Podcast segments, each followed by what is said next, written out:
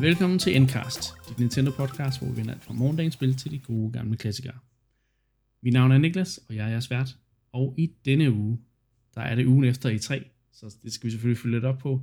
Men vi skal også følge op på andre ting, der er sket uden for E3. Vi skal snakke om nogle spil, vi har spillet. Og der er selvfølgelig også et retro-segment, der skal, der skal dækkes, og andre nyheder. Jeg skal ikke dække det alene. Som altid har jeg mine medværter med mig. Hej, Mark og Anne. Hej, hej. Hej Niklas. Hej Anne. Inden vi går alt for meget uh, i gang med den, så at sige, rutinen, eller hvad man kan kalde det, så, uh, så synes jeg lige, vi skal snakke i tre igen. Uh, vi lavede jo en, en massiv episode uh, i sidste uge, og hvordan er stemningen her uh, en uge efter? Hvordan har I det? Øh, ja, altså øh, først og fremmest var jeg jo glad for at se al den feedback, der var på episoden. Ja, det har jo Positiv som negativ. både været på vores Øh. Discord-kanal, uh, Ja. ja. Discord, det har været inde på Endclub, og så har der også været nogle ting, uh, har, har vi hørt lidt udefra, ikke? Så, så ja. Jo, præcis. Altså, øh, det lyder som om, at, at, at, at lytterne var tilfredse med episoden, og det kvitterer vi jo altid og siger pænt tak for. Øh, jeg kunne forstå, at, øh, at, at jeg måske, jeg var jo sådan set inde på det i seneste episode også, at, at jeg måske var sådan i minoritetslejren, hvad angik øh, mit overordnede lune omkring den her øh, direct. Og øh, ja, ja, det er jo fint nok. Øh, jeg har fået sat perspektiv på tingene, men jeg vil sige, grundlæggende set er jeg egentlig stadigvæk af den opfattelse, øh, jeg sad med Mm. i sidste uge. Og øh, jeg gjorde jo egentlig også det, at jeg lyttede vores podcast igennem, fordi du ved, efterfølgende man tænker altid, åh gud, hvad fik jeg sagt? Fik jeg, du Hvor, ved, hvor, kritisk fik var jeg jeg mere egentlig? kritisk end, end, ja, hvor kritisk var man egentlig, ikke? Jo. Jeg synes egentlig, det var sådan relativt moderat, ikke? Altså jeg tror, Anna og jeg sagde det også flere gange i episoden, ikke? At, Ja. at, at selvom vi måske ikke var så imponeret over alle de her fremviser, eller nogle af fremvisningerne især, øh, måske også omkring de helt store spil, Zelda, Metroid og så videre, betyder det jo ikke, at vi ikke ser frem til dem, eller du ved, Nej. har en, en holdning af, at de kan komme til at præstere, eller de kan komme til at blive gode og så videre. Og jeg vil også rose jer for, at jeg synes jo, at jeres argumenter var gode. Øh, det var ikke, hvor jeg sad og tænkte, at det giver ikke overhovedet nogen mening, det de siger her, eller noget. Altså, jeg synes jo, det var, det var af, afvejede meninger, der kom ud, og, og det gjorde jeg også, at jeg sad og tænkte, hmm, har jeg overset noget ved at, at være så positiv, ikke? Men, øh, men jeg synes, vi kom Ja, godt rundt om det. Og det var lige præcis det, der var pointen, ikke? Altså man kan sige, det var jo, det var en kommentar på det, som de fremviste, ikke? Og Jo. igen, vi havde det jo også lidt, da vi snakkede Zelda, ikke Niklas, hvor du gik meget ned ad den der sådan tolkningsvejen, eller hvad jeg vil kalde den, ikke? Ligesom at du så det meget positivt, at der var en masse mangel på information, fordi det gjorde ligesom, man kunne tolke og, og drømme om, hvad, hvad, hvad kunne alle de her ting, vi ser, betyde og blive til, og alt muligt andet, ikke? Hvor at det var åbenlyst, at jeg ville ligesom, jeg havde foretrækket at se, ligesom, hvad er det for en oplevelse, Nintendo kommer med? Hvad er det, jeg kan forvente, det her spil bliver, og ikke kun, du ved, hvad kan jeg tænke mig til, det Mm. kan blive til, ikke? Ja. Jeg tror, det var meget af det i virkeligheden, der, der, var, der var, kan du sige, forskellen i vores, Ja. ja. vores reaktioner, ikke? Øhm, Så jeg tror, jeg kan ikke huske, at jeg fik det sagt, men jeg var jo nærmest bare helt øh, overvældet over overhovedet at se spillet. Ikke? Altså, det var nærmest Jo. som om, at jeg, ja, bare det at se noget fra det, og ligesom på at vide, at det er stadigvæk under udvikling, og da så få et release window, det var sådan en eller anden form for, for trøst, som jeg, jeg havde håbet på. Det var det mindste, jeg havde håbet hvor det fik jeg, kan man sige. Så ja, og så har jeg jo set den trailer igen, men det kan jeg snakke mere om i senere episode, ikke? Men, men ja, jeg har set uh, traileren igen et par gange, og set flere spekulationsvideoer og så videre. Så jeg, jeg fortsætter bare i samme spor. fedt. Hvad med dig, Anne? Hvordan, øh, har, du, har du ændret mening om noget, eller, eller er du også så nogenlunde der, hvor du var, øh, da vi lavede episoden sidste uge? Jeg er nok rimelig meget det samme sted. Ja. Jeg ser nok mere bare sådan, nu glæder jeg mig til, at der kommer nogle af alle de her spil, vi går og glæder os til, ikke? Mario Golf lige om lidt og sådan noget. Um, altså jeg er jo stadig super hype over, at det, det, bliver et godt uh, år for party games med Monkey Ball og Mario Party og WarioWare. Men altså, igen som Max siger, ikke? Altså, vi skal huske det her med, at når det er noget, vi går så meget op i, og nogen, der laver noget, der er så godt i forvejen, så er det også vigtigt, at vi ligesom bliver ved med at, sådan, at sørge for, at de opretholder den standard, vi jo kender dem for, ikke? Mm.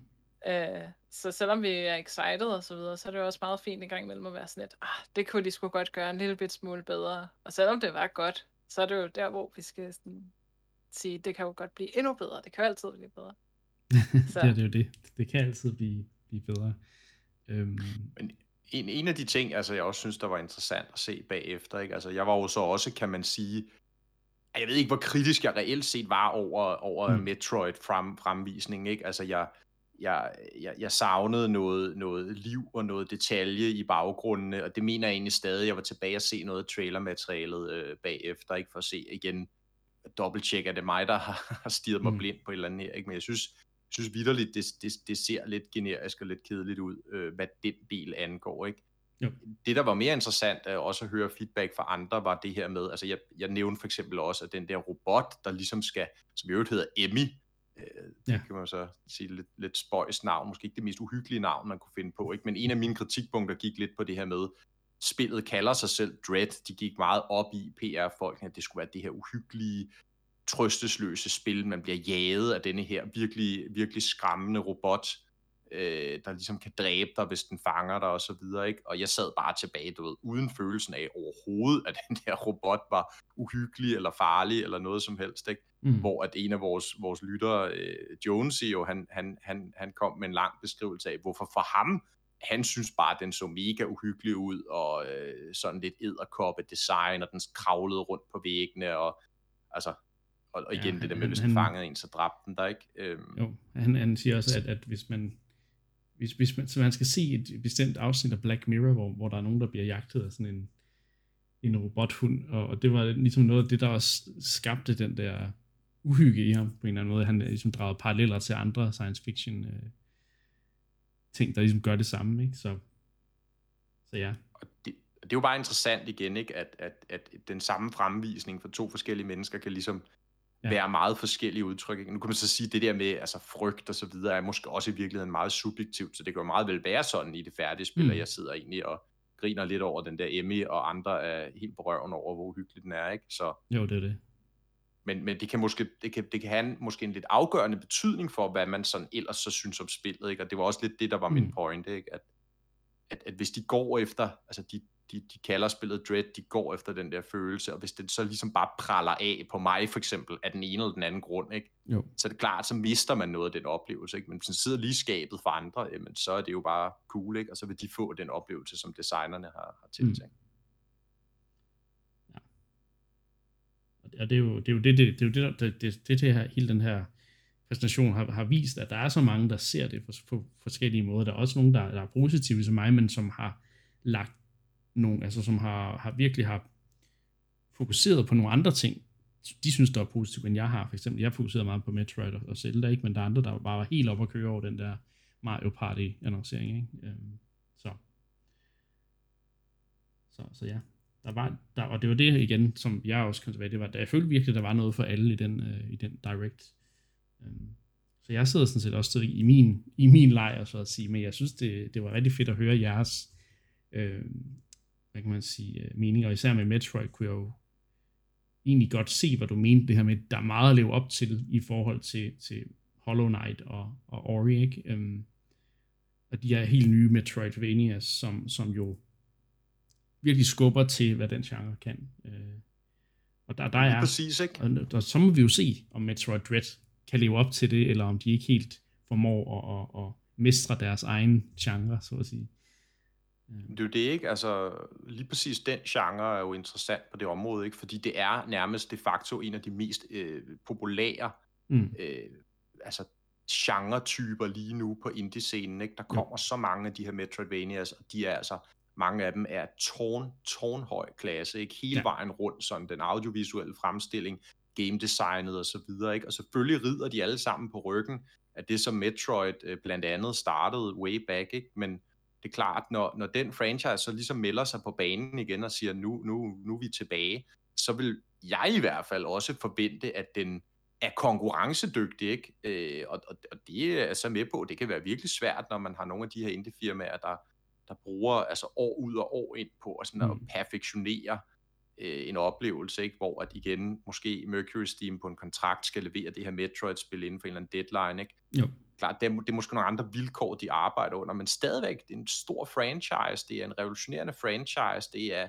og hvis Nintendo mener, at den skal tilbage i gamet, ikke? Altså, det er jo også ligesom det, vi har snakket om mange gange. Nu får den det der rygstød for at komme tilbage i gamet, ikke? Jo. Så, så, altså, så, så vil man jo håbe, det vil jeg i hvert fald som kæmpe Metroid-fan jo, at den ligesom får den tid, det budget, der skal til for at levere den her verdensklasse oplevelse, der kan katapultere franchisen tilbage på mm. den helt store scene. Så den kommer og sælge de der mange millioner, der gør, ligesom den er på, på det faste roadmap hos Nintendo. Ikke? Og det er bare igen ud fra det, jeg så fra Dread-fremvisningen, der synes jeg bare ikke, at, at, at igen, Nej. med nogle af de mangler, jeg påpegede, ikke? At, at, at, at, at den var der, hvor man, man med det samme kunne, kunne pege på, okay, det her bliver nok en af de absolut bedste Metroidvania-spil, der nogensinde er lavet. Ikke? Øh, måske også for tidligt at konkludere, at det ikke gør, ikke? Forstår mig ret, men, men, men sådan er det jo ikke. Øh, ja. Altså Anne var jo et godt eksempel på det, ikke? som den her sådan perifære Metroid-interesseret, ikke? der bare sådan rimelig kontant siger, den her fremvisning var overhovedet ikke nok for, at jeg kommer til at spille Metroid. Ikke? Det er jo sådan et lille, altså igen, jeg ved, det er anekdotisk, men det er jo sådan et lille advarselstegn, ikke? Ja. At, øh, at, at der er simpelthen ikke nok her, der er ikke nok nyt, der er ikke nok, øh, der, der skiller sig ud til, at, at, at nye spillere måske øh, hopper på. Nu må vi se. Vi, vi må se. Ellers, øh, det var et af de mest pre, det var, var det ikke det mest preorderede spil efter uh, E3? Metroid Dread? Synes jeg, jeg læste noget om. Ja, der var muligvis noget med ja. på Amazon, ikke? eller hvor det er, de får nogle tal fra. GameStop, mener jeg. Ja. Sådan er det jo, altså jeg har lyst til at sige sådan, lige hvad jeg husker, sådan er det jo mange gange med nogle af de her Nintendo-eksklusiver, ikke, når de bliver annonceret. Mm. Altså, så, så rusher der en masse ind og skal forudbestille, ikke? Så i, i den pågældende uge eller måned, eller der bliver det så det mest forudbestilte spil, ikke? Jo. Jeg ved ikke, hvor meget man skal... Selvfølgelig er det et positivt tegn, det er jo bedre, end det ikke var det, kan man sige, men hvad er det reelle omfang så er... Sport, ikke, for eksempel. Ja. Så.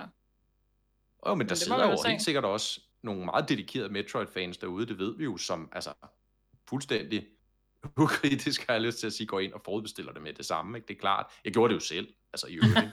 Så.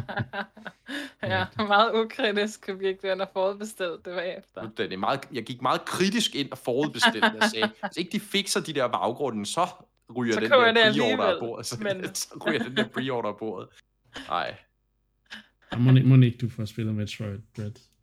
Jamen selvfølgelig, altså jeg, der, der, der vil aldrig være et scenarie, hvor jeg ikke fik spillet Metroid Dread, altså ja, selv hvis det var en fuldstændig øh, levende katastrofe af et spil, altså så vil jeg jo spille det bare for, fordi at det er jo interessant i sig selv, ikke? Men, men nej, nej, selvfølgelig er det jo ikke det. det. Det ser ret kompetent ud, det gør det, ingen tvivl om det ikke, men det er igen det der med, det er en, en franchise, der har den historik, den har. Ja.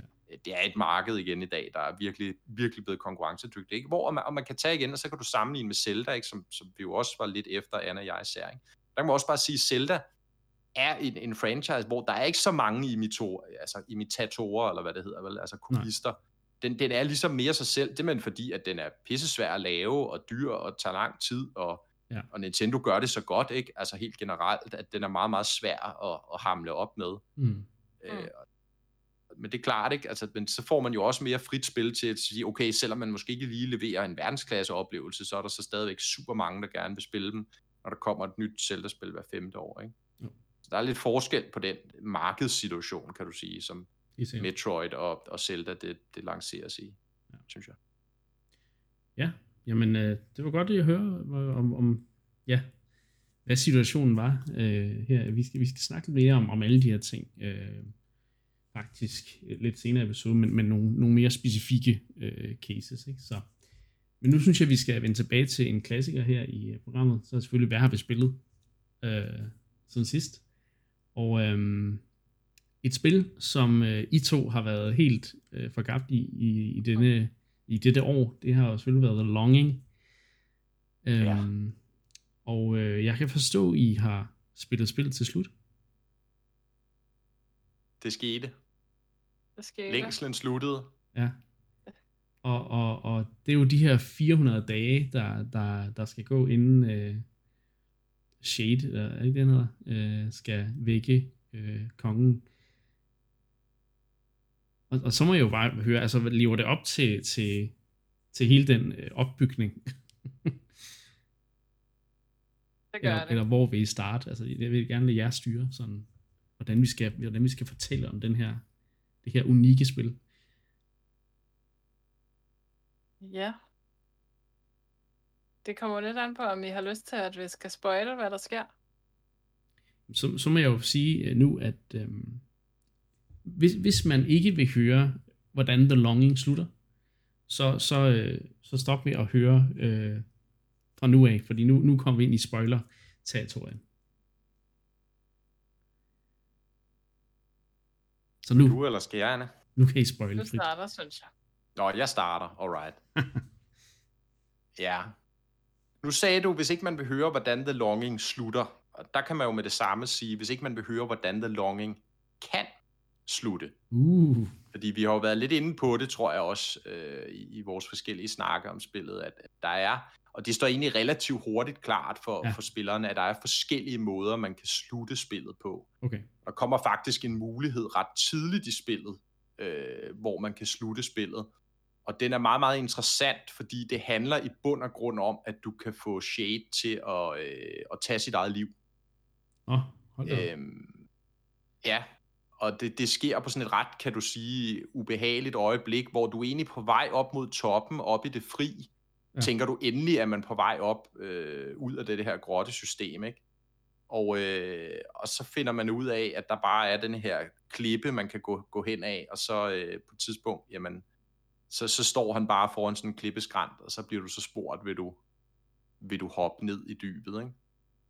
Øh, og jeg tror, jeg fik nævnt i en af de tidligere episoder, ja. at, øh, at, at der, der var et af de her valg, jeg blev stillet over for, hvor jeg vidderligt, altså jeg sad i 10 minutter et kvarter bare, og altså min hjerne kørte på højtryk for ligesom at beslutte sig for, hvad- skal jeg gøre det her? Altså, hvad, altså bliver jeg game over? Kan jeg, kan jeg hoppe ned her? Respawner jeg? Hvad sker der? Altså, fordi Mm. Mm.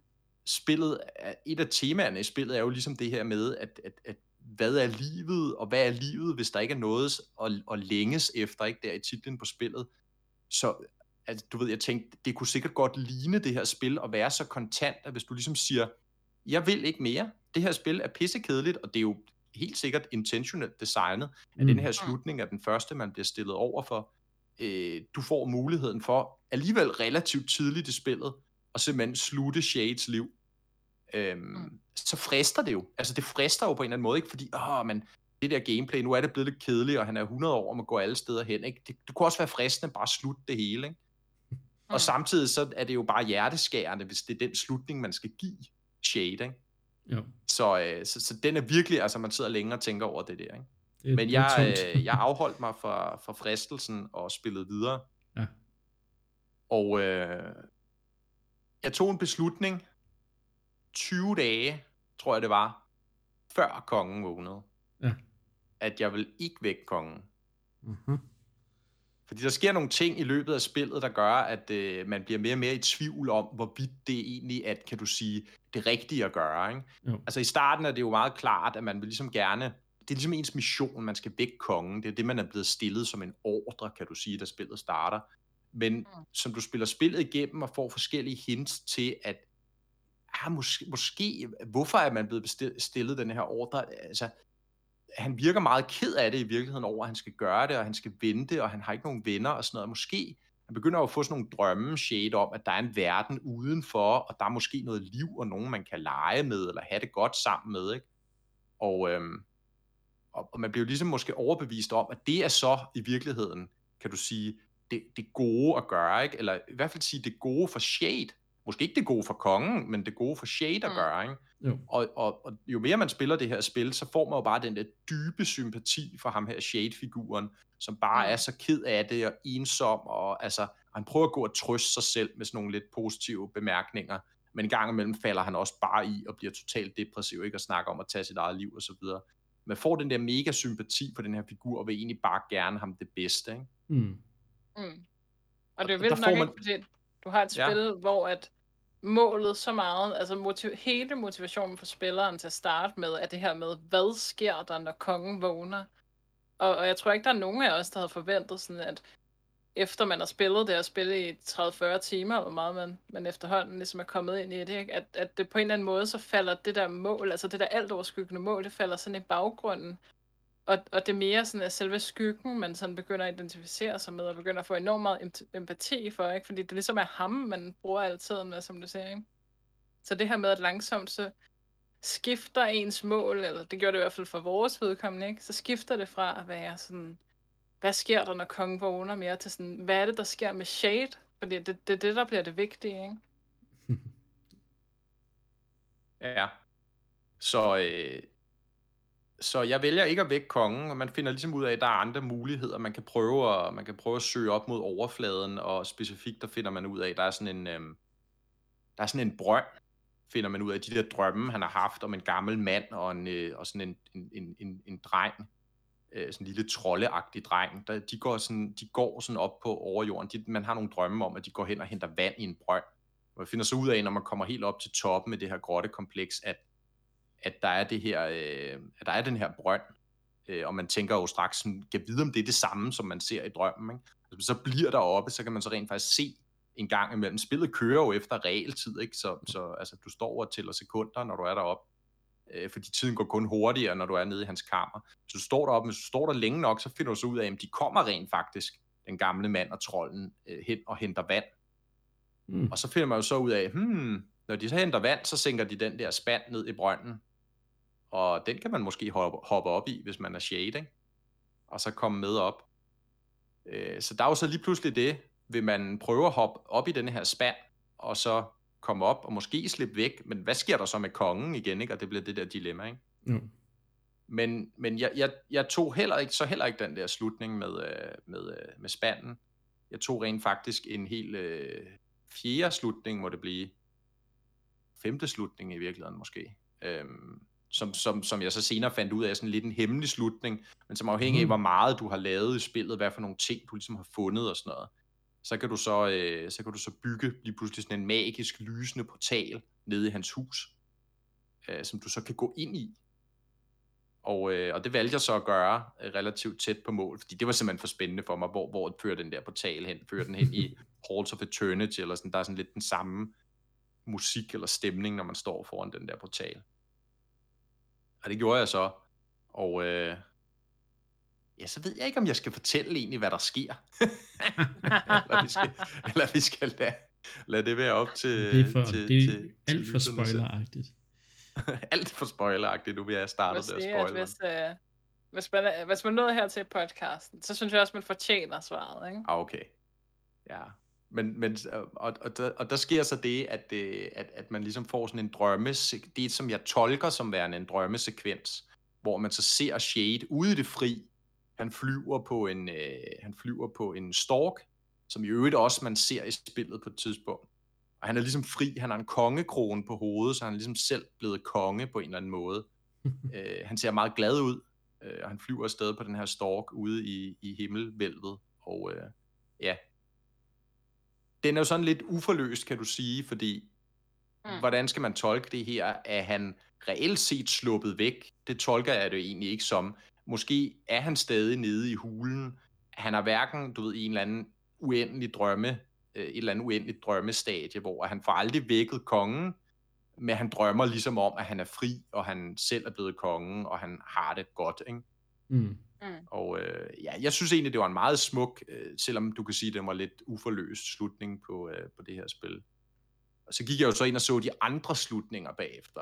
Og der ja. var jeg indrømme, da jeg så nogle af dem, altså der, der, der jeg decideret gispede over nogle af dem, fordi hvis du, kan, mm. hvis du rammer ud i nogle af de slutninger, det er simpelthen altså, det er ubærligt, ja. vil jeg sige. Ja. Det, det er ubærligt.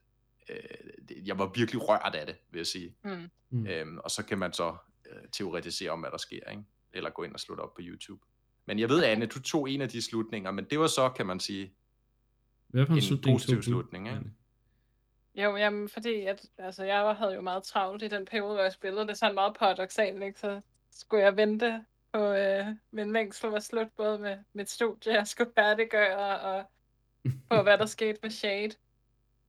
Så jeg satte ham sådan lidt på pause, og havde ham stående udenfor sit værelse, så tiden ikke gik for hurtigt.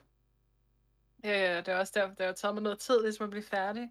Og da jeg så endelig så kom tilbage til spillet og skulle færdiggøre det, så, øh, så løb tiden faktisk ned til 0 en del gange for mig, men jeg manglede stadig at finde nogle ting og sådan noget, som, så jeg vil virkelig gerne finde alt for sådan virkelig at sørge for, at det blev en ordentlig slutning. Og det her mål, som jeg snakker om før, ikke? det her med, at det ligesom betød for mig mere, at Shade fik et godt liv, efter The Longing på en eller anden måde. Ikke? Øh, det betød meget mere for mig, end sådan, hvad, hvad sker der, hvis jeg vækker kongen? Så, så jeg, jeg, jeg var virkelig i tvivl om, hvad jeg skulle gøre. Øhm, og det er jo også sådan, altså det er jo ikke sådan umiddelbart til at vide, hvad der sker. Man får sådan nogle hints og nogle tips til sådan, øh, det her kan måske ske-agtigt, hvis du gør det her, og noget andet kan måske lidt, altså på sådan kryptiske måder er der jo ligesom nogle hints til, hvad der sker. Jeg var meget i tvivl i lang tid, om Shade måske var kongen, eller om var kongen sjæl, eller sådan noget, og, og at det derfor ligesom gav mening at, øh,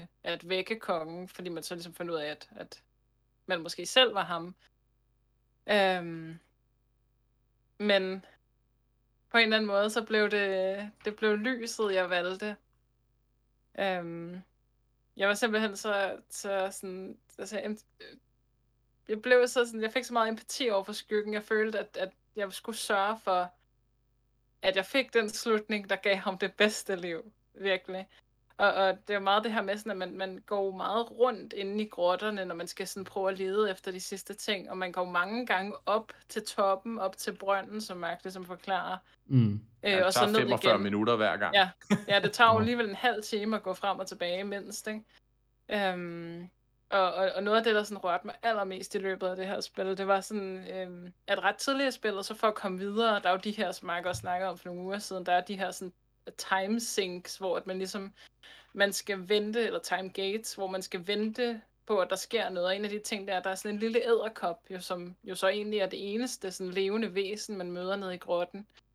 Øh, den skal ligesom sådan bygge et spænd til en, for man kan kravle op og komme videre op i grotten.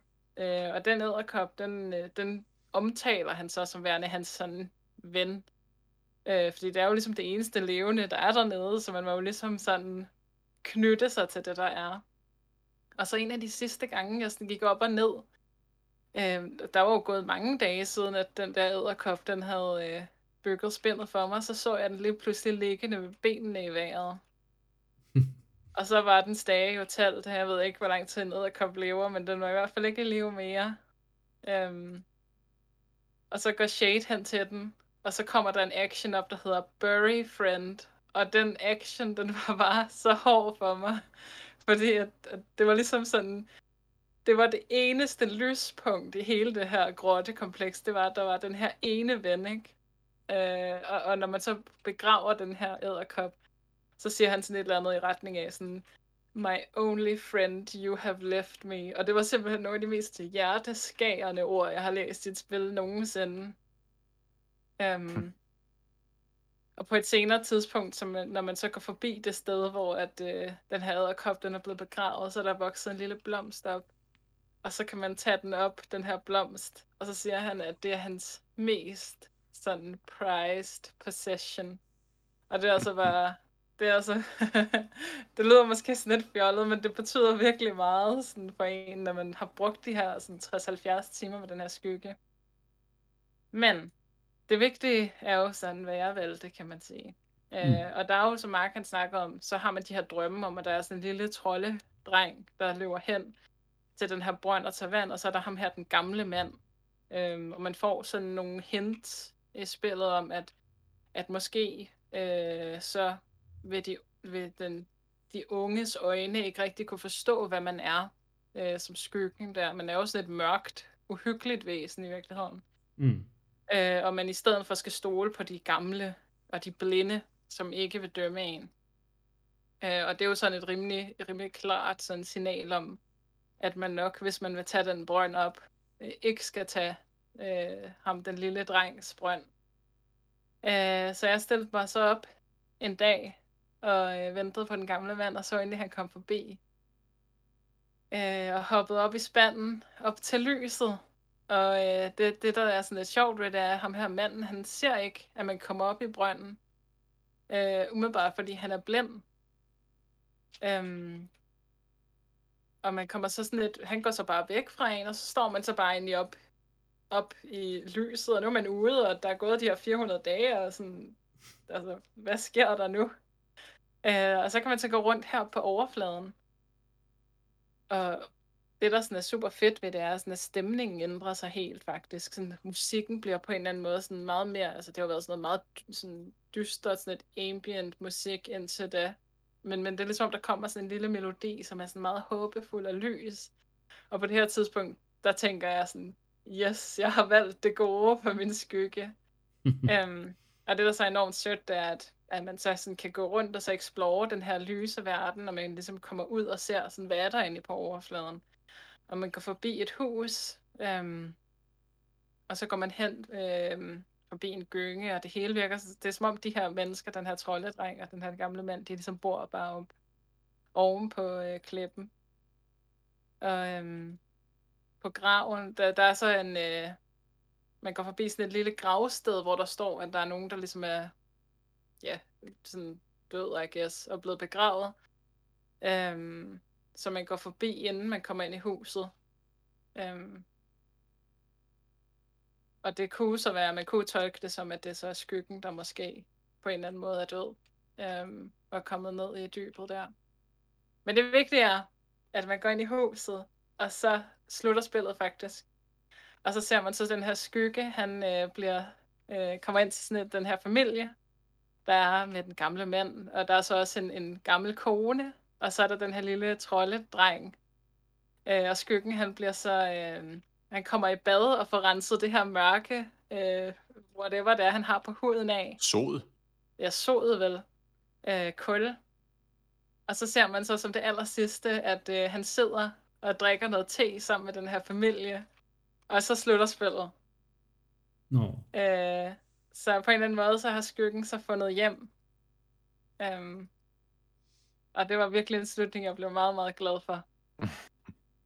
um, altså, det, det er stadig, det er ikke, jeg vil ikke sige, det er sådan en, en udelukkende positiv slutning, fordi det er ikke som om, at skyggen sådan sidder og ser glad ud. Han ser stadig sådan lidt, sådan lidt, altså der er jo stadig sket en hel masse ting, ikke? og han er jo meget sådan, i don't know, det er måske meget traumatiserende, det han har været igennem, ikke? og han, han sidder og tænker der på kongen, og, og når man ligesom går op ad brønden, så kan man så se, at hele øh, grottekomplekset, det sådan smuldrer sammen, og kongens sådan, ansigt falder af nede i grotten, ser man. Okay. Så han kan aldrig ligesom vende tilbage til det sted. Nej. Øhm, men ja, han er kommet op, og han har øh, ligesom joinet sin familie igen, vil jeg sige, var min tolkning på det. Mm. Øh, så jeg var enormt glad Jamen, af den slutning. Det, det lyder jo som om, at der er utrolig mange lag og under, altså når udforske i det spil. Øh, mm. Trods det simple, hvad kan man sige, øh, udgangspunkt, man, man starter med, ikke? Men, men det er jo, jo, jeg har jo bare lyttet til, hvordan I har forklaret, hvordan der er mere og mere, der ligesom viser sig, øh, jo længere man kommer i det her spil. Ikke? Og, og det er jo fedt at høre, at ingen af jer rent faktisk har taget den slutning, som spillet jo lægger op til, man skal tage, når man starter ud. Ikke? Det kan jeg egentlig godt lide. Ja. Det er det, der, det er det, der er så fascinerende. Altså, det er derfor, jeg virkelig må sige, at, at The Longing i min bog er et, et, et kæmpe mesterværk, altså på, på så mange punkter. Fordi det er sådan en af de reneste former for at fortælle historie, også igennem spillets interaktion. Ikke? Mm. Altså igen, vi har snakket om det før, hele det her med, at spillet er bygget op omkring tid. Og det er ret hurtigt klart for dig, at du skal ligesom vente her, og i bund og grund kede dig i rigtig, rigtig lang tid. Ja. Øh, det, det er ligesom nærmest præmissen for spillet. Ikke? Det er også, jeg har jo læst anmeldelser af folk, du ved, der bare stopper der og tænker, det tager en, en halv time at gå fra den ene ende af mappet til den anden, og man kan ikke rigtig noget, og han kan bare stå og hugge kul ud af væggen, og altså, du mm. ved, sidde og læse en bog og sådan noget. Ikke? Hvad, hvad foregår der? Det er mega kedeligt, og spil skal være sjove, ergo er det her et dårligt spil. Ikke? Men, men, men det er jo designet sådan, fordi det er den oplevelse, man skal opleve den der transformation, man skal få den empati for hovedpersonen, ikke? Man bruger de her mange timer sammen med ham, og ja, det er kedeligt, og man bliver fristet fra tid til anden til at tage nogle beslutninger, som måske øh, ikke er de bedste at tage, men så kan man ligesom sige, så er det slut, ikke? Mm. Og det bærende tema i spillet, det bliver faktisk sagt flere gange, at det her med, uden længsel er der ikke liv. Og det, som jeg synes, der var utrolig rørende på en eller anden måde, det var også, at da jeg så ligesom sluttede spillet, altså jeg, for det første kunne jeg nærmest ikke få mig selv til at slutte spillet, mm. fordi det betød jo, at jeg ikke længere hver dag skulle åbne op og kigge på Shades øh, figur og søde, søde små øjne og høre ham sige de her øh, sådan øh, positive, sådan trake positive øh, ting. Mm. Men, og, og da jeg så sluttede spillet, ikke, og det ligesom bare stod, nu er det slut, og du kan ikke engang starte spillet forfra som udgangspunkt. Altså det er ligesom bare, og det igen, det er sådan en design-ting, det er lavet til, at det skal være sådan en engangsoplevelse. Det var så det liv, som Shade havde, ikke? Ja. Man blev helt trist, altså jeg blev sådan helt trist, ikke, over at mm. nu var det så slut, og der ja. var no more longing, altså der var ikke mere længsel. Og, og så igen, så spillets tema, ikke? uden længslen er der ikke liv, ikke? Så det er det, jeg synes, der er utrolig interessant. Ikke? Men jeg fik så en slutning, og der er som sagt nogle af de her andre slutninger, som er decideret chokerende, altså, og, mm. og som er, mm. er, er ubærlige, hvis de kommer til at ske. Ikke? Ja. ja, det vil jeg også sige. For dem, altså jeg så de andre slutninger, jeg, altså, det var ikke engang sket for min egen skygge, noget af det, der kan ske. Nej. Og jeg sad bare med tårer i øjnene, og bare tænkte sådan, fuck, hvis det her er sket for nogen, og det er det jo helt sikkert. Altså, jeg vil, jeg vil ikke kunne bære det. Altså, jeg vil ikke kunne have båret det efter de her 70 timer, man har brugt på den her skygge. Ikke? At der kan ske noget så chokerende, det er altså virkelig vildt. Mm. Og det er det, der er min point, ikke? at det her spil ender faktisk ud med, på trods af, at det er et spil, hvor der er meget lidt dialog, eller der er jo nærmest ikke noget dialog, men meget lidt tekst helt generelt, altså, og mm. Altså meget få figurer med, og meget lidt kontekst på tingene, og så alligevel er der masser af kontekst, der får du bare den der relation til den her øh, lille øh, fyr, ikke? Som, som er så stærk, og absolut er noget af det mest stærke, jeg nogensinde har prøvet i et computerspil. Øh, og, og det er den store genialitet i det, ikke? Og, og igen kan man sige, at lige meget hvilken slutning du får, øh, om, om det er en tragisk slutning, eller en mere positiv slutning, øh, så, så, så, altså, så bliver man chokeret og ramt og rørt over det her. Og øh, det, det, det var virkelig mindblown over det. Det, det er virkelig et mesterværk mm. i min bog. Så. Mm. Ja. Jamen, øh, jeg, jeg synes, det har været meget fascinerende at følge jeres, jeres eventyr med Shade fra sidelinjen også, og jeg, jeg kan egentlig forestille mig mange af de ting, I, I snakker om, og, og har sådan, måske skulle jeg egentlig have hoppet med på, på vognen, ikke? Men øh, ja, det var, det, var, det, var, det er virkelig fedt at høre jeres, øh, jeres oplevelse med spillet, og igen, der, det er så fedt, at der er plads til den her slags ja, alternativ fortælle, altså, det er jo det, det, det som spil kan også, udover at bare være sjove og, og hyggelige og alle de her ting, så kan de jo de ja. her, det kan jo fortælle historier på en helt anden måde, som der er interaktiver, som rammer en som spiller på et meget dybere plan, end, end måske en film på to timer gør, ikke? Det er lige præcis det, ikke? Altså det her, det er sådan et virkelig godt eksempel på en, en type oplevelse, som jeg vil våge den påstand, du kunne ikke have lavet den på samme måde i et passivt medie, altså i en bog, i en film, fordi den interaktion, det bånd, du har knyttet ved at mm. interagere mm. med Shade, øh, den tid, du har brugt sammen med ham, den tid, du har ventet, den tid, du har kedet dig? Altså ja. at bare sidde og, og, og, og haft ham kørende på sidelinjen nærmest, ikke? men selvfølgelig alligevel tjekket op på ham. Den, mm. den, den, altså, den gør bare, at de der slutninger på spillet, de bliver så meget stærkere, ikke, end igen jo. de havde været i en film, du havde, du havde kigget på i halvanden time, eller øh, en, en mm. bog, du havde læst igennem på et par timer. Ikke?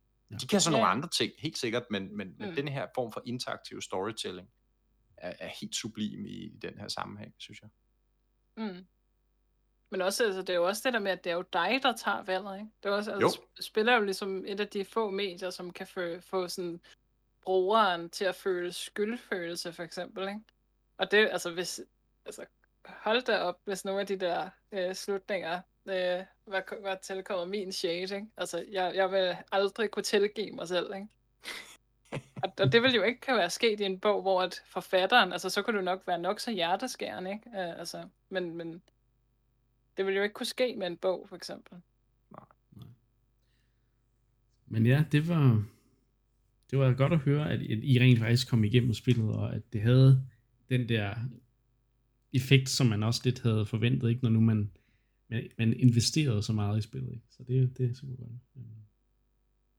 Ja. Jeg tænker, vi, vi, øh, vi slutter øh, snakken om, om Shade og The Longing der, øh, hvis ikke I har, har mere på hjerte.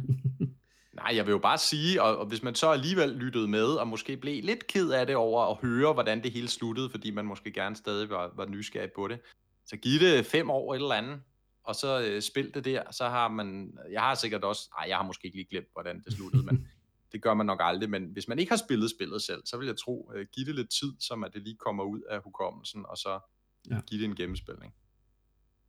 Fedt.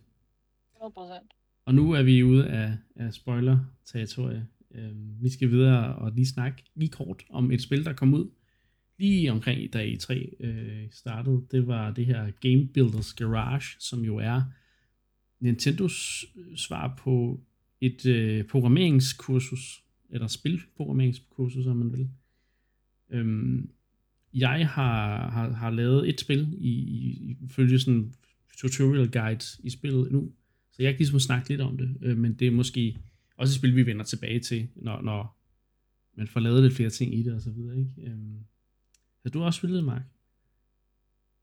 Ja, det har jeg. Ja. Jeg har jo øh, prøvet at lave øh, et spil, som, øh, som jeg tidligere har arbejdet på. Ja. Øh, bare for at se, om man kunne genskabe det i, i det her Game Builders Garage, eller genskabe det i en eller anden version, en eller anden form, kan man sige. Mm. Kunne man godt, vil jeg sige, også sådan relativt hurtigt. Øh, jeg synes, det er virkelig interessant udgivelse, den her. Øh, ja. Det er jo sådan et, kan du sige, et, ja, som, som du er inde på, ikke? det er jo sådan en eller anden form for, i virkeligheden sådan et, et e-learning spil, har man lyst til at sige, ikke? Altså, hvor jo. du kan lære at programmere, ikke?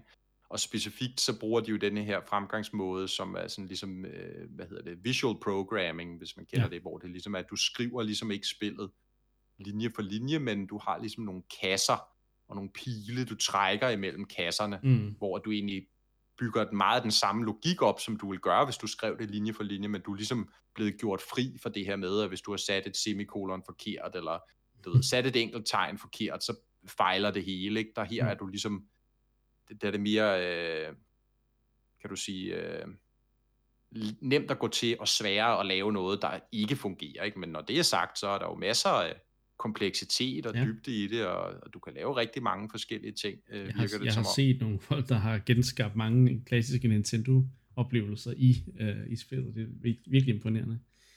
Ja. Um, og jeg har selv spillet så den, lavet den, det første spil, der men tutorialen sådan delt op i, at du laver en række spil, der ligesom lærer dig, hvordan du bruger de forskellige funktioner, og de her nodons, øh, som ligesom er, for eksempel, at du, du har en, en button nodon, der ligesom er, når du trykker på en knap på controlleren, så kan du ligesom connecte den med en spillerkarakter, så den kan hoppe, øh, og sådan nogle ting, ikke? Øhm, og, og, og, og den måde, de er bygget op på, er igen, altså virkelig, vir, virkelig god visuel øh, måde at gøre det på, ikke? Øhm, men man lærer ja, sig, hvordan, altså... hvordan alle de ting fungerer, og hvad, hvad for nogle kategorier de er delt op i, og hvordan de, de interagerer med de andre typer af nodons og så videre. Ikke? Um, og, og det, det synes jeg er virkelig, altså det er virkelig pædagogisk uh, sat op, og der er selvfølgelig nogle af tingene, som jeg som erfaren, så at sige, jeg, jeg har jo selv lavet spilprototyper og ting og sager i, i mere komplekse programmer og så videre, men jeg synes jo alligevel, at det er ret, ret fedt at få den her simple øh, hvor de ligesom bygger det op step by step, og man lærer mere og mere, hvordan et spil ligesom er bygget op, og, og hvad for nogle idéer, der går ind i det. Og igen, jeg synes også, jeg, jeg har jo spillet øh, de, nogle af de tutorials, de lavede til Mario Maker 2, hvor det er lidt af samme fremgangsmåde, de ligesom bruger. Jeg kan bare mærke, at det her ligesom er det videreudvikling af den tankegang og den læringsproces, de, der har startet i Mario Maker 2, hvor det jo specifikt er Mario-spil, ikke? men her der har de ligesom lavet gjort mere frit at sige, at du kan lave stort set alle dine små spilidéer det her, ikke? og vi lærer dig, hvordan du hvordan din tankegang skal opbygges i forhold til programmering, ikke? Altså, og designe for den sags skyld. Øhm, så, ja. ja, ja, lige præcis. Ikke? Og der, der er jo mange af koncepterne, som er fuldstændig altså, overførbare til, til i en rigtig programmering. Mm. Ikke? Altså, du skal øh, deklarere variable, du skal lave metoder, du skal lave logik, ja. øh, altså al, al den slags er jo er der jo i virkeligheden ja. i spillet, ikke? Og, og øh, det er der faktisk et mere fokus på, end der er i, i hvor det er mere designfokus i, i Mario Maker, ikke? Um, ja, fuldstændig. Her, her skal der er det mere, du ligesom... Der er det programmeringsfokus. Du skal, du skal lære ligesom at, at tænke på den måde der, ikke? Præcis, ikke?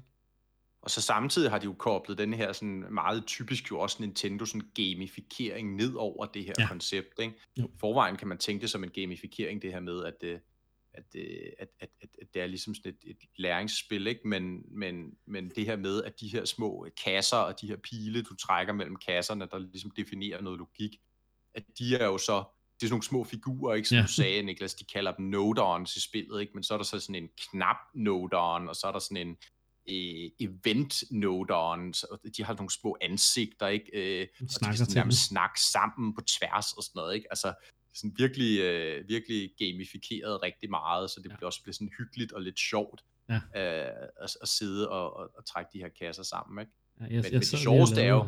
lavede nogle, nogle ting i spillet, inden, øh, inden vi skulle optage det. Jeg, jeg havde virkelig svært ved at slippe det. Det var, det var så sjovt at sidde der og, og trække linjer og så videre, ikke? Jo. Og det, det, det fede er jo også det her med, ikke? Altså, så kan du sidde og trække de der linjer. Det spillet er ligesom delt op i sådan, du kan sige, to interfaces. Ja. Er ligesom det her interface, hvor du så laver de igen, sætter de her kasser ind og trækker øh, afhængigheder imellem dem. Øh, det, det er jo så, ja, ligesom en stor mm. tegneplade, og så, ja, så bruger man det. Det var sådan lidt, fungerede egentlig okay på controller, synes jeg, men måske også lidt meget lavet til, at du kan, du kan sætte en mus til, som jeg så forstår, du også kan, øh, sætte en mus til, eller ligesom bruge ja, ja. touchskærmen til at... Øh, touchskærmen fungerede også fint. Klikke rundt og, og, og trække rundt, ikke? Jo. Øh, men det er ligesom den ene del af det, ikke? Og så er der ligesom spillet, der kører på toppen af den logik, du bygger, ikke? Og den er jo kun et klik væk. Hvis du klikker på mm. plusknappen, mener det er, så kommer du ligesom over i en live repræsentation af det, du har bygget. Hvis du lige har sat spillerfiguren til at kunne hoppe, jamen så kan han så lige pludselig hoppe, nu du har forbundet de to kasser, ikke? Jo. Så øh, og det er jo altid meget magisk, kan du sige, at du ser ligesom dit output med det samme. Virker det, virker det ikke, der, der går ikke så lang tid imellem. Nej. Øh, du skal ikke først kompilere kode, eller ligge og lave builds, og altså alt muligt andet. Vel? Du kan ligesom lave en ændring, og så kører det bare. Ikke? Mm. Det er godt selvfølgelig, mange spiludviklingsværktøjer i dag har også en editor, hvor det her kan lade sig gøre. Ikke? Men, jo. men, men, men stadigvæk er der noget tilfredsstillende i, hvor hurtigt og nemt det er at, ja. at, at gøre det her. Men jeg, jeg, jeg glæder mig til at dykke dybere ned i det, og jeg skal lige have klaret hele tutorial-delen, alle de, der er sådan, ja, så det er seks spil, man ligesom kommer til at lave, ikke? Og de ser ret spændende ud, faktisk, nogle af dem. Så. Ja, men der kan du så også bruge de første 5-6 timer, tror jeg, ja. fordi nogle af de senere, der er ret lange, så er det ja. sådan noget, der står sådan et, et estimeret, hvor lang tid tager det at køre den her tutorial igennem, ikke? Og nogle af dem, tror jeg, der var helt op på halvanden time. Ja, okay.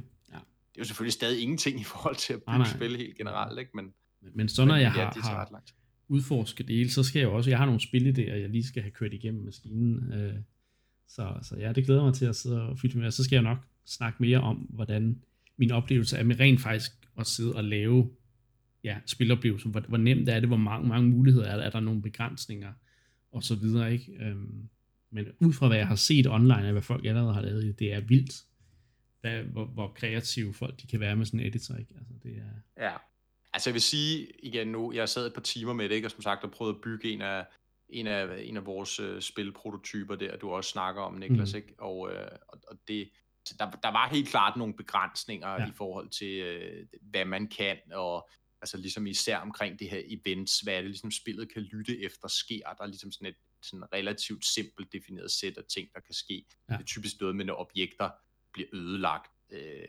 der er jo så masser af andre idéer, som ikke har noget med det nødvendigvis at gøre. Hvad nu hvis du samler noget op? Hvad nu hvis du trykker på noget? Og så videre. Mm.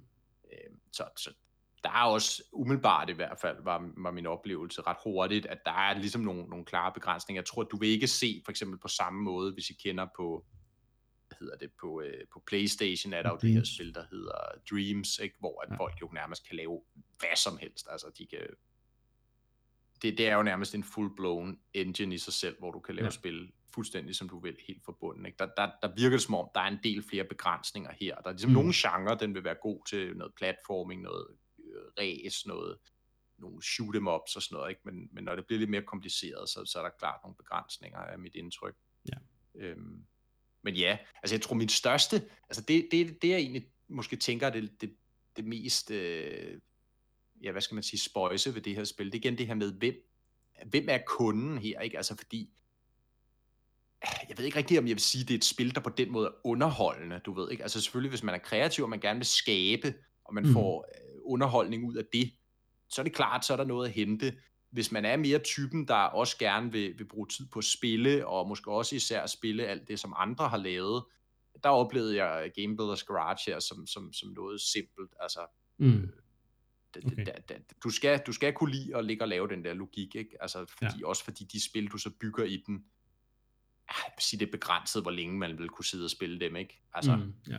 lad os være ærlige, også i forhold til at lave flere baner og sådan noget. Altså, der er ligesom, der er nogle klare begrænsninger der, som, som, som lægger en dæmper på det aspekt, ikke? Online-elementet også, hvor Ja. at du ligesom, du skal kende en anden persons ID eller spil-ID, før du kan hente et spil ned. Så igen, du har ikke det her online-univers, ligesom du har i Mario Maker, Nej. hvor du meget nemt kan gå ind og se de best rated, og bare, du ved, begynde at hive ned, og så er der jo nærmest en uendelig kilde til underholdning, ikke? Jo. Det har du ikke på samme måde, det aspekt her. Du, du vil Så- være afhængig af, at der er nogen, der laver en hjemmeside og, og lægger ja. deres ID's ud, ikke? Så der er plads til forbedringer. Der er plads til, at Nintendo måske kan lave en lidt mere en, en, en, en browsing-funktion eller et eller andet, ikke? Så, ligesom Ja, de det vil jeg sige. Altså, Okay.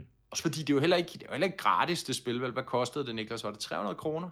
225 kroner på eShop. 225, okay. Så, Men altså, ja. det er vel sådan til, til altså, måske unge, sådan øh, preteens børn, der, der er interesseret i at, at altså, komme lidt dybere med kode, ikke? Måske har prøvet noget af de her andre sådan lignende ting, ikke? Sådan noget Mm. Scratch og nogle af de der ting. Øhm, så måske er det mere et undervisningsværktøj end sådan et spil i Helt sikkert. virkeligheden. Det, det vil jeg klart sige, men igen, man kan bare mærke den her gamifikering, ikke? som der virkelig skinner igennem, når det er et Nintendo-produkt. Så. Ja. Det er helt klart, øh, at det er et godt sted for sådan nogen at starte, hvis de ikke helt er klar til at sidde og skrive koden endnu, men gerne vil være bedre til at forstå logikken, så, øh, så, så vil jeg helt klart sige, at Gimbals Garage er et godt, godt værktøj og til at, at lære den slags. Ikke? Så jeg glæder mig virkelig til at, at dykke mere ned i det igen, som jeg også rigtig meget gjorde med øh, Mario Maker 2. Øhm, så, så ja. Men nu øh, skal vi i gang med nogle nyheder. Øhm, noget af det handler lidt, det er lidt relateret til noget e i 3 og noget af det ikke. Men øh, vi starter et sted, vi var jo alle tre enige om øh, i sidste uge, at den der Animal Crossing opdatering, den manglede altså. Hvor var den? Mhm. Hvad skete der? Er, er, er der overhovedet mere? Er, er, skal vi opgive håbet? Ikke?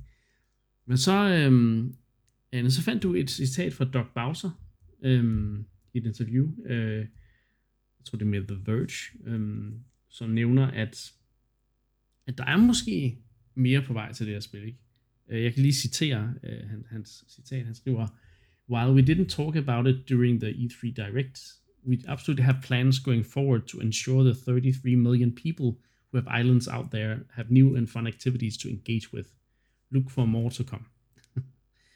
Så ja, det lyder jo som om, han siger jo, at, at, at de har planer for de her tre, altså, og, og endda anerkender mængden af spillere, 33 millioner øh, og mere, øh, som der, der har øer i Animal Crossing New Horizons, som jo skal have nye og sjove aktiviteter og, og, og ja, komme i gang med. Og, og det er jo det er jo positivt, umiddelbart i hvert fald. Hvad tænker I? Ja, Ja, bestemt. Er det, er det et håb for fremtiden, eller er det bare sådan lidt tom snak? Ja, der skal nok komme nogle flere gratis små opdateringer. Det er jo det, der ligger i det, ikke? Fordi vi ved jo ikke, hvad for noget præcis det bliver. Øh, om det netop bare er de her, som du siger, små pakker med en lille bit smule nyt content, ikke? Eller om det er noget ordentligt. Så Ja. med nye funktionaliteter og sådan noget, som vi har efterspurgt, ikke? Men altså, jeg vil starte med at sige, at jeg vidste jo godt, at det her ville ske. Det sagde jeg jo til jer sidste uge, ikke? Mm, Der skulle nok komme mere. det er det. Ja, ja. Altså, øh, jeg, jeg er helt sikker på, at de arbejder på noget større. Jeg kan simpelthen ikke forestille mig, at der er så mange ting, der tyder på, at der er mere i gang ikke med, med karakterer, der er blevet fundet i nogle data mines og sådan noget. Ikke? Altså, der skal nok komme noget. Jeg, jeg glæder mig til at se, sådan, hvor omfangsrigt det content, der kommer til at komme, bliver. Øhm, eller om, om, om, om der måske kommer en eller to sådan lidt større features, eller om der sådan kommer noget substantielt. Øh, fordi det håber jeg virkelig, der gør, ikke? Når han jo, som er- han jo også selv nævner, ikke?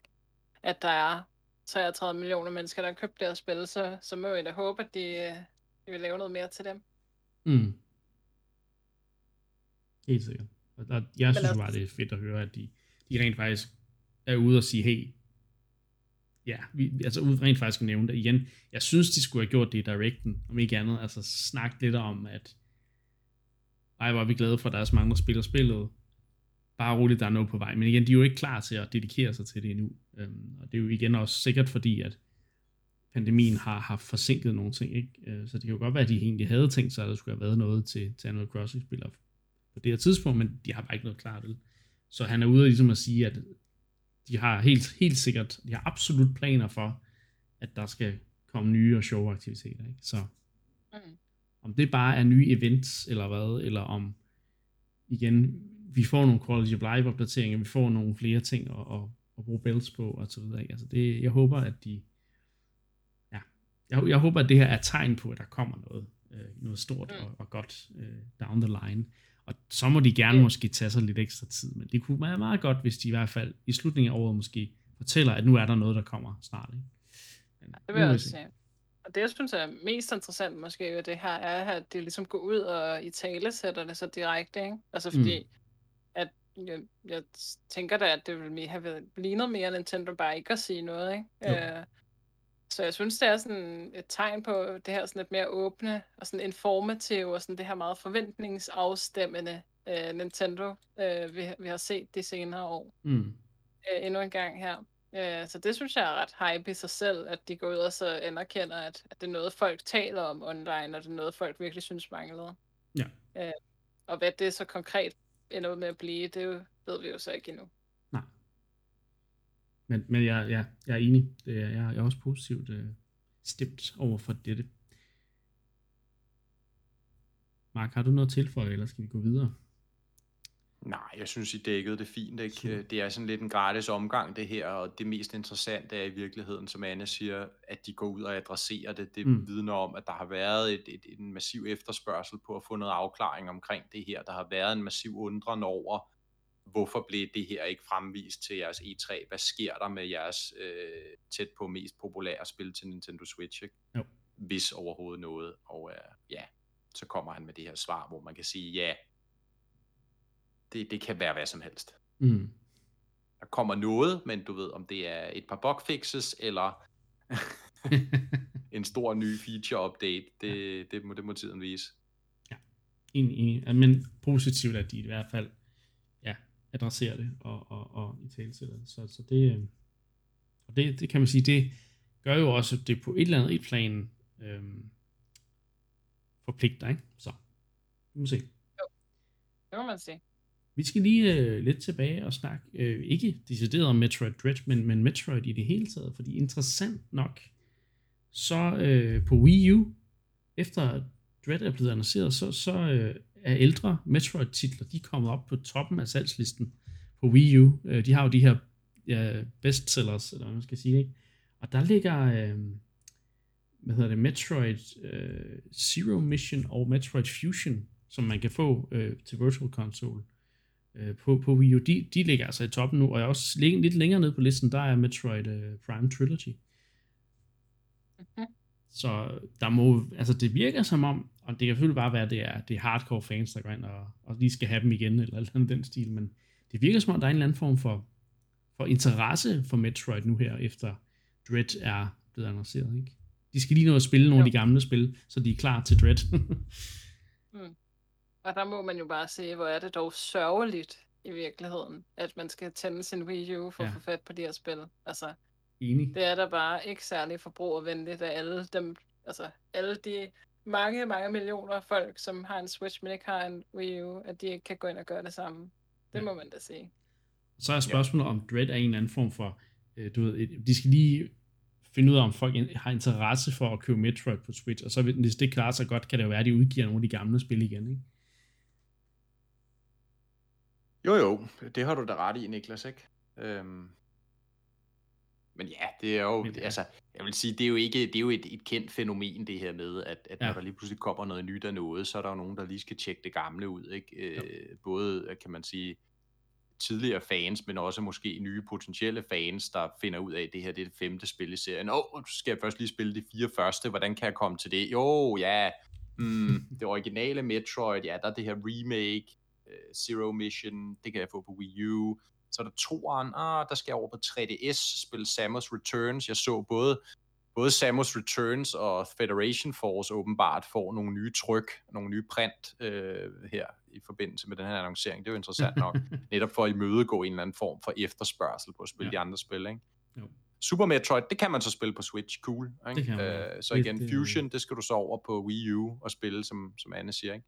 Så, øh, så ja, det, det giver jo god nok mening, at Mm. øh, der er lidt salg i det.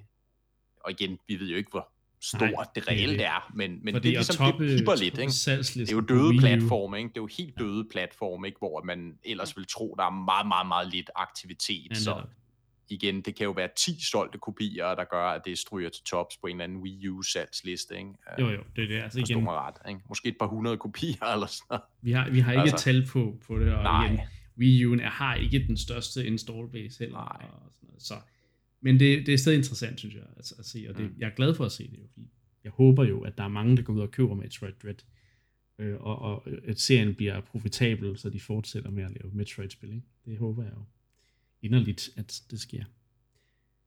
Så det vil jeg lige, øh, lige, øh, lige vende, og så øhm, har vi jo et Zelda-spil, der kommer ud i næste måned, en, øh, en, en, et remaster, det er Skyward Sword HD, øhm, som jeg jo glæder mig rigtig meget til at spille igen.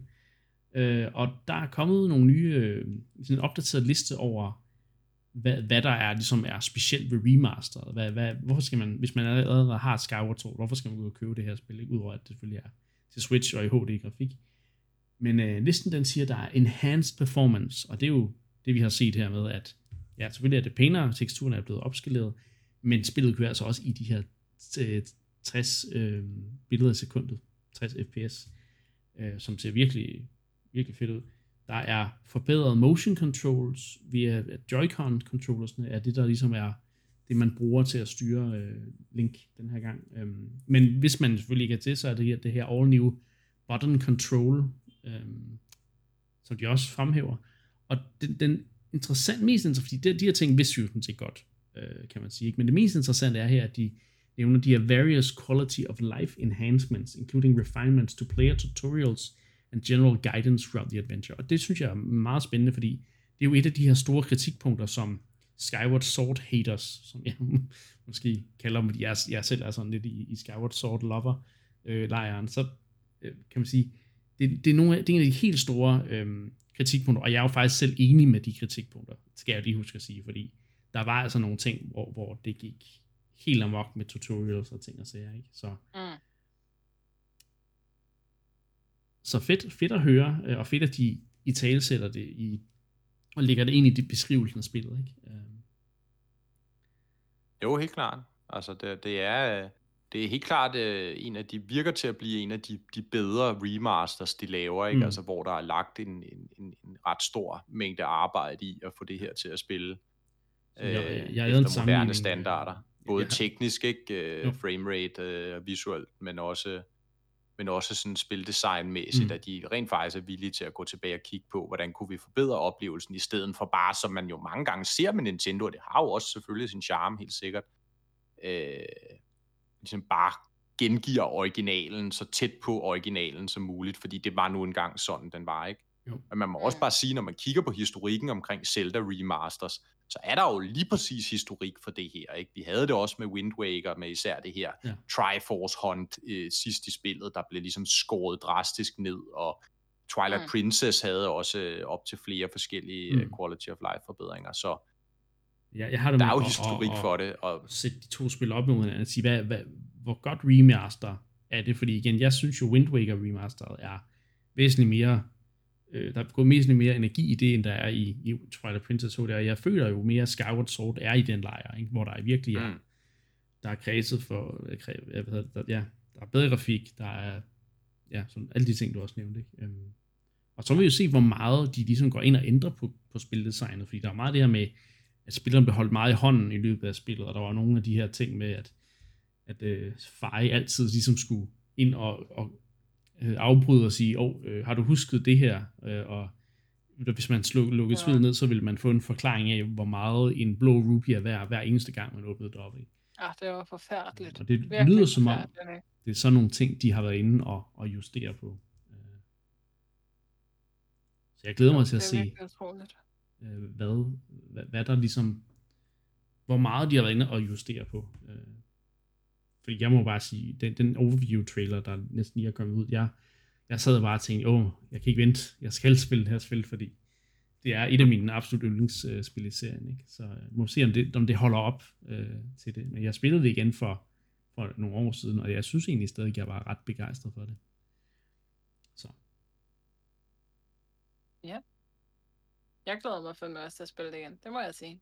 Ja, fedt. Øhm, ja, men, men øh, vi kommer til at snakke meget mere om Skyward HD, når, når spillet kommer øh, ud i næste måned. Og øhm, så derfor synes jeg, at vi, vi skal blive i Zelda-regi, øh, men lad os lige øh, okay. snakke lidt om Breath of the Wild 2. Øh, vi, jeg, skal nok, jeg skal nok prøve at, at holde mig selv tilbage, så ikke vi, vi sidder her i, i en halv time og snakker om det. Men øh, jeg, jeg, jeg, jeg, øh, der er forskellige ting, der, der er ligesom er kommet frem i, i ugens løb og så videre, udover alle de her spekulationsvideoer, der har analyseret trailer ned til sidste, indtil, indtil den, den, den enkelte pixel nærmest. Ikke? Men øh, åbenbart har Breath of the Wild 2 øh, haft så stor et øh, så at sige, impact på Twitter, at det har været det mest omtalte spil under E3 2021 på den, øh, hvad hedder det, øh, på, på, på årets E3. Øh, og så på, på, på Twitter som platform. Øh. Og ja. det synes jeg er jo, er jo fedt. Det, er jo, det, er jo, det, er jo, det vidner jo om, at der er en stor interesse for, for efterfølgeren til, til Breath of the Wild. Um, ja. De slog endda Elden Ring, som også er et, et, et højprofileret open world spil på de andre platforme, ikke? Um, og Halo jo, jo. og alle sådan nogle titler, ikke? Så. Ja. Ja, men det er, altså, jeg vil sige, heldig, heldigvis der ikke, altså et jo. spil, der sælger den størrelsesorden, øh, Breath of the Wild gjorde, skulle der jo gerne være noget virak omkring øh, efterfølgeren. Så, øh, og selvom Elden Ring helt sikkert selvfølgelig også er et stort spil, så From Software-spil sælger jo ikke i størrelsesorden af Breath of the Wild langt fra, faktisk. Så det er måske så, ret imponerende, at det spil når så højt deroppe på anden pladsen, ikke? ja, men det har jo så til gengæld et meget dedikeret community, kan ja. du sige, ikke? som helt sikkert er, er meget aktiv der på. Det, det ved jeg ikke med Breath of the Wild, det er måske noget lidt bredere ud, ikke? Mm, til kun i Twitter-sfæren. Ja. Øh, men, men ja, men ja, jeg, jeg har svært ved at se ellers, hvad, hvilke spil skulle slå det, ikke? Altså, så kan man sige, at Microsoft havde det her Starfield, øh, nyt Bethesda-spil, mm. som mm. måske kunne, kunne være der opad, ikke? Men, men ja, stadigvæk ny IP og så videre, ikke? Og begrænset, hvad vi så det, fra, fra det spil, Ja, lige præcis, ikke? Så jeg kunne ikke se heller, hvad der ligesom skulle slå Breath Nej. of the Wild, øh, uden at man tænkte, hmm, det, det, det ser ikke så godt ud for Breath of the Wild. Vi også om i sidste uge, at Nintendo's Direct var virkelig spil altså var en af de mest sete, ikke? Så hvis ikke den mest sete. Øhm, så øh, ja. ja. Men, men ellers, så, så, Anne, så, så bemærkede du jo, øh, lad os bare lige en, en anden opfølging på spillet. Du bemærkede jo, at øh, der er kommet den her liste ud fra Nintendo, en officiel liste om, hvad for nogle spil kommer ud. Øh, hvem er, hvad er ude, hvad kommer ud til sommer, hvad kommer ud til efteråret, hvad kommer ud resten af året, men hvad kommer ud næste år? Og der, der er der Splatoon 3, der er Pokémon Legends, der er Triangle Strategy og Mario and Rabbids. Øhm, men men øh, hvad, hvad, hvor er Breath of the Wild 2 i den liste? Der, den står ikke under 2022. Hvad, hvad, hvad sker det her? Det, det, ja, jeg vil give den til dig nu, Anne. Ja, det var jo bare lidt sjovt, ikke? fordi det er det, som de har jo fået for vane at poste de her meget sådan, altså super informative og sådan godt struktureret øh, sådan, uh, info, infographics, eller hvad vi skal mm. kalde det, grafikker, øh, hvor man ligesom kan se, hvad der er for nogle spil, der kommer i løbet af det næste år. Ja. Som du siger, ikke, så er der den her 2022-kolonne øh, nede i bunden, hvor man så ikke, øh, hvor, at, hvor der ikke er at finde Breath of the Wild, øh, ud af de ellers, altså, øh, der er jo masser af andre af de, de spil, de ligesom fremviser, som måske ikke har en konkret dato det år. Mm. Øhm, så det var bare meget sjovt, ikke? Fordi at der jo ligesom var den her usikkerhed, også i den måde, de sådan selv præsenterede det på til Direct, ikke? Sådan, okay, er det overhovedet et spil, der kommer næste år? Eller vi sigter det efter 2022, ja. ikke? Øhm, og de så måske er så usikre, at de ikke har lyst til at inkludere det der. Ja. Men, men det men kan altså... jo også bare være, fordi de ikke, de ikke har et logo, og ikke vil vise en, øh, hvad hedder det, ja, ikke vil vise titlen, det ved jeg ikke. Fordi der, de andre har jo logoer. Så, men man kan sige, ja, ja, men altså, samtidig, Triangle så er det første... Strategy har også bare sådan lidt det der generiske demo-logo, det har haft. Ikke? Så det kunne jo de kunne godt bare skrive Breath of the Wild sequel med flotte bogstaver under. Ikke? Um, Jo, lige præcis. præcis ikke? Og det er jo det største spil, ikke? som vi jo lige var ja. inde på før. Ikke? Så altså, det er jo det er spøjst ikke at skrive det på. Meget. Og det er jo ikke en tilfældighed. Altså, det vil da være godt nok... Øh, ja det, det stør, den største fejl fra uh, Nintendo Marketing at glemme deres absolut største mm. spil i ja, det, 2022. Det er bevidst, det er helt sikkert. Det er bevidst, at det ikke er på den øh, liste, og, mm. og det synes jeg er god grund allerede til at lade øh, spekulationerne løbe. Ikke? jeg er jo altså, altid fortsætter som, for spekulationer, så jeg kan ikke sidde her og sige, lad os ikke spekulere på det, ej, det kommer i 2022. Men det jeg vidner i hvert fald om, Ja, jeg har det, det fint. I hver, det vidner i hvert fald om, som vi også snakkede om i, i sidste uge, at, at det her spil er langt fra at være færdigt, og ja. jeg tror igen, det er altså helt klart sandsynligt, at vi måske først ser det helt hen i 2023, ikke? og igen, mm. det her får jo ikke en til at tænke mindre af det, de slags tanker, vel? Så, ja. Nej, Nej jeg, jeg, jeg følger den. Jeg, jeg, jeg godtager den. Jeg, jeg synes, det er helt klart noget, der igen peger hen på, at de skulle ikke, altså, de er ikke klar til at sige, at det, definitivt kommer i 2022. Øhm, så. Ja. ja, der er masser af spørgsmål at stille de, om det spil. De er heldigvis klar til at sige det med Mario and Rabbids Spark of Hope. Øh, Sparks of Hope. Og det, det, er jo, det er jo dejligt at vide, at det kommer næste år så. ja. Øhm, Splatoon 3. Ja. Pokémon Arceus, det er så lidt for roligende. Ja, det har vi jo en, en dato, det, det har vi jo en dato på. Men, ja. ja, det er det. Ja, der må de sgu være noget skøde at du ville måske være bedre, hvis Pokémon Legends ikke var på listen. ja. Så, ja. Men øhm, ja, det var sådan set det, øh, det, det, vi havde for i dag, og øhm, ja.